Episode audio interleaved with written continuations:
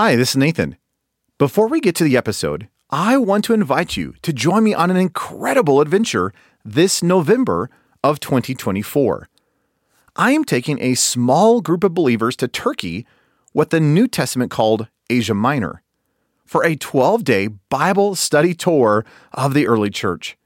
We'll be studying the book of Acts and many of the epistles on location as we visit ancient cities like Ephesus, Laodicea, Hierapolis, Antioch, Pergamum, and many more. If you are interested in joining me this November for a once in a lifetime adventure as we study where much of the New Testament and early church took place, you can learn more by going to deeperchristian.com forward slash turkey. And if you're interested, don't delay. Spots are limited and on a first come, first served basis and a $100 discount is available if you register before May 27th. I do hope you can join me. And again, more information is available at deeperchristian.com forward slash turkey. Now, here's the episode. Welcome to episode 212 of the Deeper Christian Podcast. This is the podcast to help you study God's Word, know Jesus intimately, and discover how you can build your life around Jesus Christ. I'm Nathan Johnson, and in today's episode, I want to give you five key ideas about the idea of holiness. Let's dive in.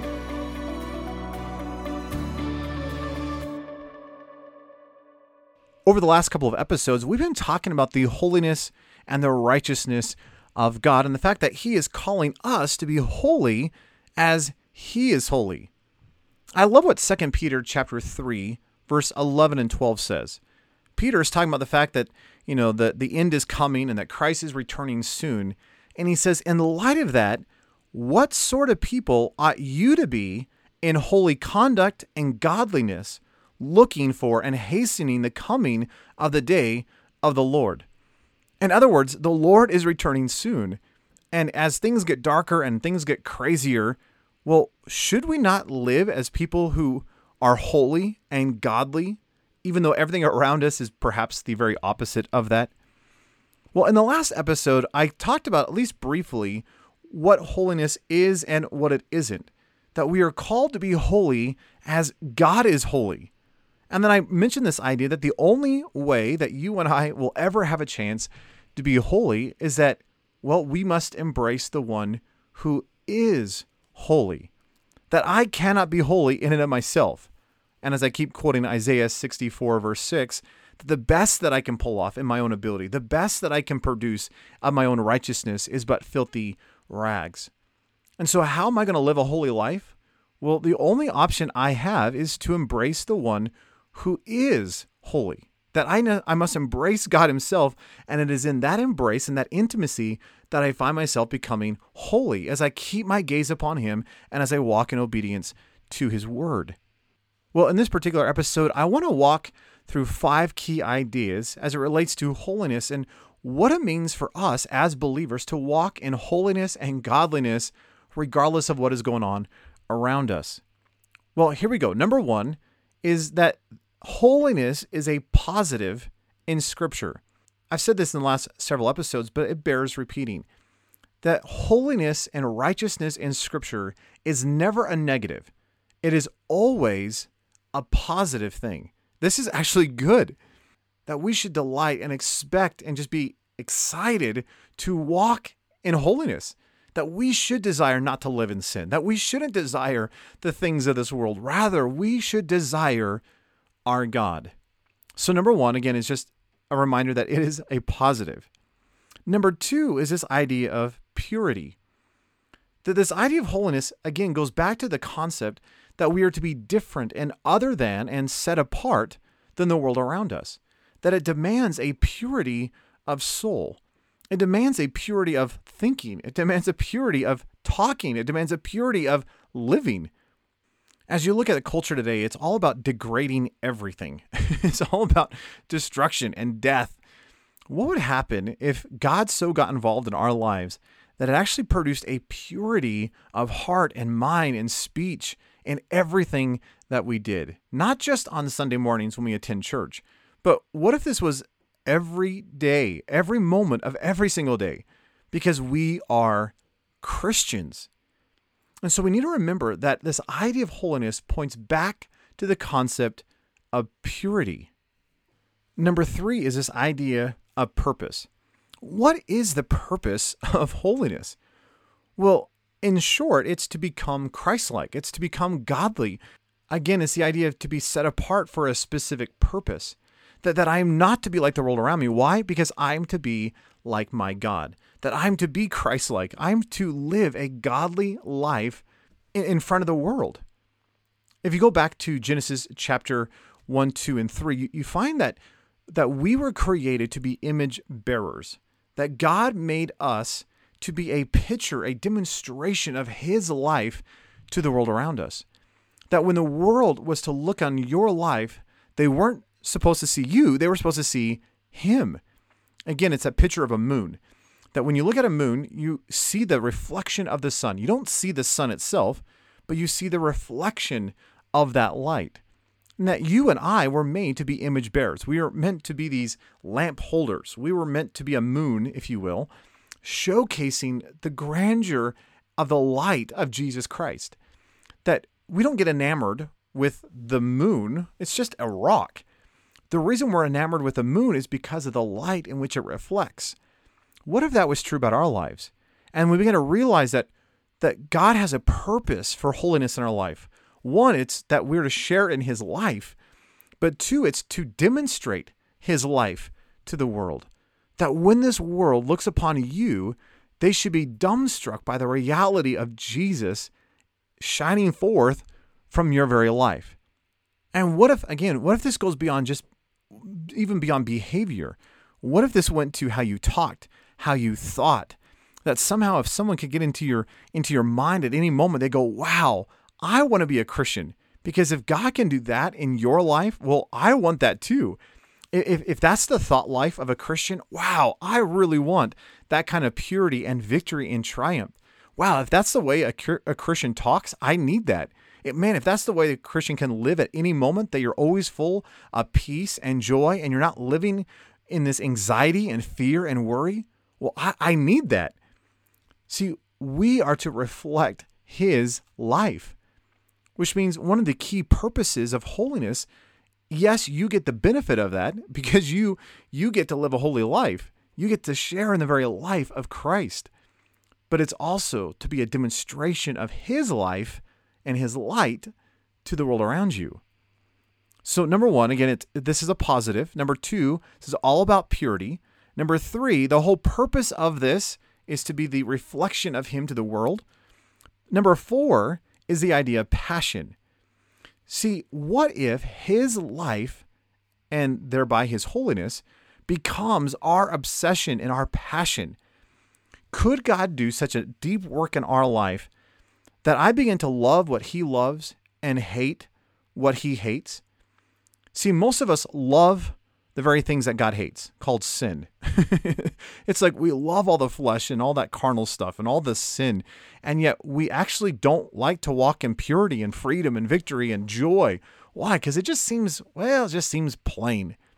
But if we would understand what the Bible says about purity and holiness and godliness and, and victory and triumph and joy, we would not want anything else. So it goes to this idea of passion where is your passion? If, if your passion really is for the Lord, then you're going to start desiring the very things of the Lord.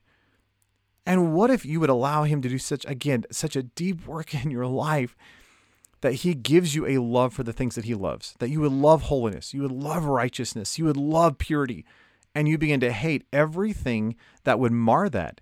You would not want to trifle with sin. Why? Because because that would threaten the holiness and the purity that I have with Jesus Christ. Why would I want to entangle myself in the affairs of this world if that's going to threaten the reality of my relationship with Jesus? See, holiness is to define our lives. That that when the world looks at you, that Jesus is the defining character, that his life and his light and his holiness and his character and his truth is the defining attribute of our very existence. So, what if your passion and obsession was Him? and his life. So we have the positive, we have the purity, we have the purpose, we have the passion. And let me give you one other idea. It goes to this idea of progression that there is a process of sanctification or ever increasing holiness in our life. None of us are instantaneously made holy. We become holy. God is constantly removing more and more sin and flesh and desire and impurity out of our lives. In Ezekiel 47, Ezekiel is at the river. And if you remember the story, he, he goes and measures it out a furlong and it's you know it's up to his ankles and then it's up to his knees and it's up to his waist and it's up to his neck. And it's interesting that you could say that the moment Ezekiel gets in the river, he has all the river. So it's not like he gets more of the river, he has the river. But it ever increases and deepens as he progresses. So does he get more of the river or does the river get more of him? Ah, I don't I don't know how you want to talk about that. But the reality is is that there is an increasing depth in this. And that's true of holiness.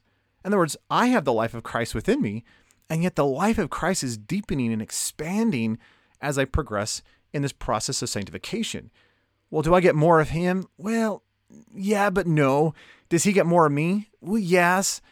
And yet I want to be surrendered in everything, in every aspect of my life. So, whatever you want to call that, there's this progression. So, remember that it's not just come to the altar and bump your head once and wow, all right, I now get to be called a saint of the Lord, which means a holy one. And that is true if you're a believer, that you are called biblically a saint. And yet we mustn't forget that this is also a process or a progression that I ever increase in holiness. And it's interesting to me that the more I spend time with Jesus, the more he just begins to work deeper and deeper in my life and he refines my life in deeper and deeper ways. In other words, the things that that may not have disturbed me five years ago are beginning to disturb me now. Uh, and the classic example that I tend to give is, you know, when, when I first come to Christ, God begins to deal with the issue of murder. That's a major issue, and He needs to get a hold of that. But after a while, He starts dealing with the hatred, and then He starts dealing with just the anger, and then He deals with frustration, and then He deals with rolling of my eyes, and I just do that thing. And then He deals with that in the internal because I no longer show it. I've, I've hidden that from the uh, from the outside, but now I need to, you know, he needs to deal with it on the inside. And then he starts dealing with the motives and the internal stuff and the see. There's this ever progression of holiness in my life where he gets finer and finer, or as we've often said it, he goes from big boulders to river rock to pebbles to fine dust particles. And yet at each progression, those dust particles feel just as big as boulders. But that is the beauty of the progression of holiness. That as He begins to walk through our lives, He's patient with us. Praise the Lord. And yet, as He's walking through our lives, He's revealing more and more stuff that He wants to remove and cleanse and purify and make holy because He wants us more and more to look like Him. So remember that this, when we're talking about holiness and righteousness, this is a positive thing. This is not a, oh, bummer, I don't get to do this anymore. Rather, this is more of a, wow, I, I now get to share in the very life of Christ. That he wants to purify my life, and that the purpose of that is that not only do I get to share in the benefit of his life, but my life now gets to be used as, as a tool to demonstrate his life to the entire world. And that should become my passion. And I need to remember that this process of sanctification, this process of being made holy, well, it's going to continue for the rest of my life. And He's going to weed and purify and deepen this stuff in my life at greater and greater levels. And that is so beautiful and encouraging to me. So, those are five simple reminders about this beautiful idea of holiness and righteousness in Scripture. Well, I want to take this idea one step further in the next episode. And what we're going to be looking at is the life of David. There's an interesting contrast in the life of David between what happens in his life prior to his sin with Bathsheba and what happens afterwards. And I want to look at it in light of this idea of holiness and righteousness. So I hope you'll join me next time as we look at the life of David as a picture of what it means for us to actually desire and walk in holiness and righteousness and really throw off every sin and that weight that so easily ensnares us. Well, thank you for listening to this episode of the Deeper Christian Podcast. For show notes of this episode, including a list of those five things about holiness, please visit deeperchristian.com forward slash 212 for episode 212. And until next time, know I am praying for you and cheering you on as you pursue a holy and godly life in Christ Jesus.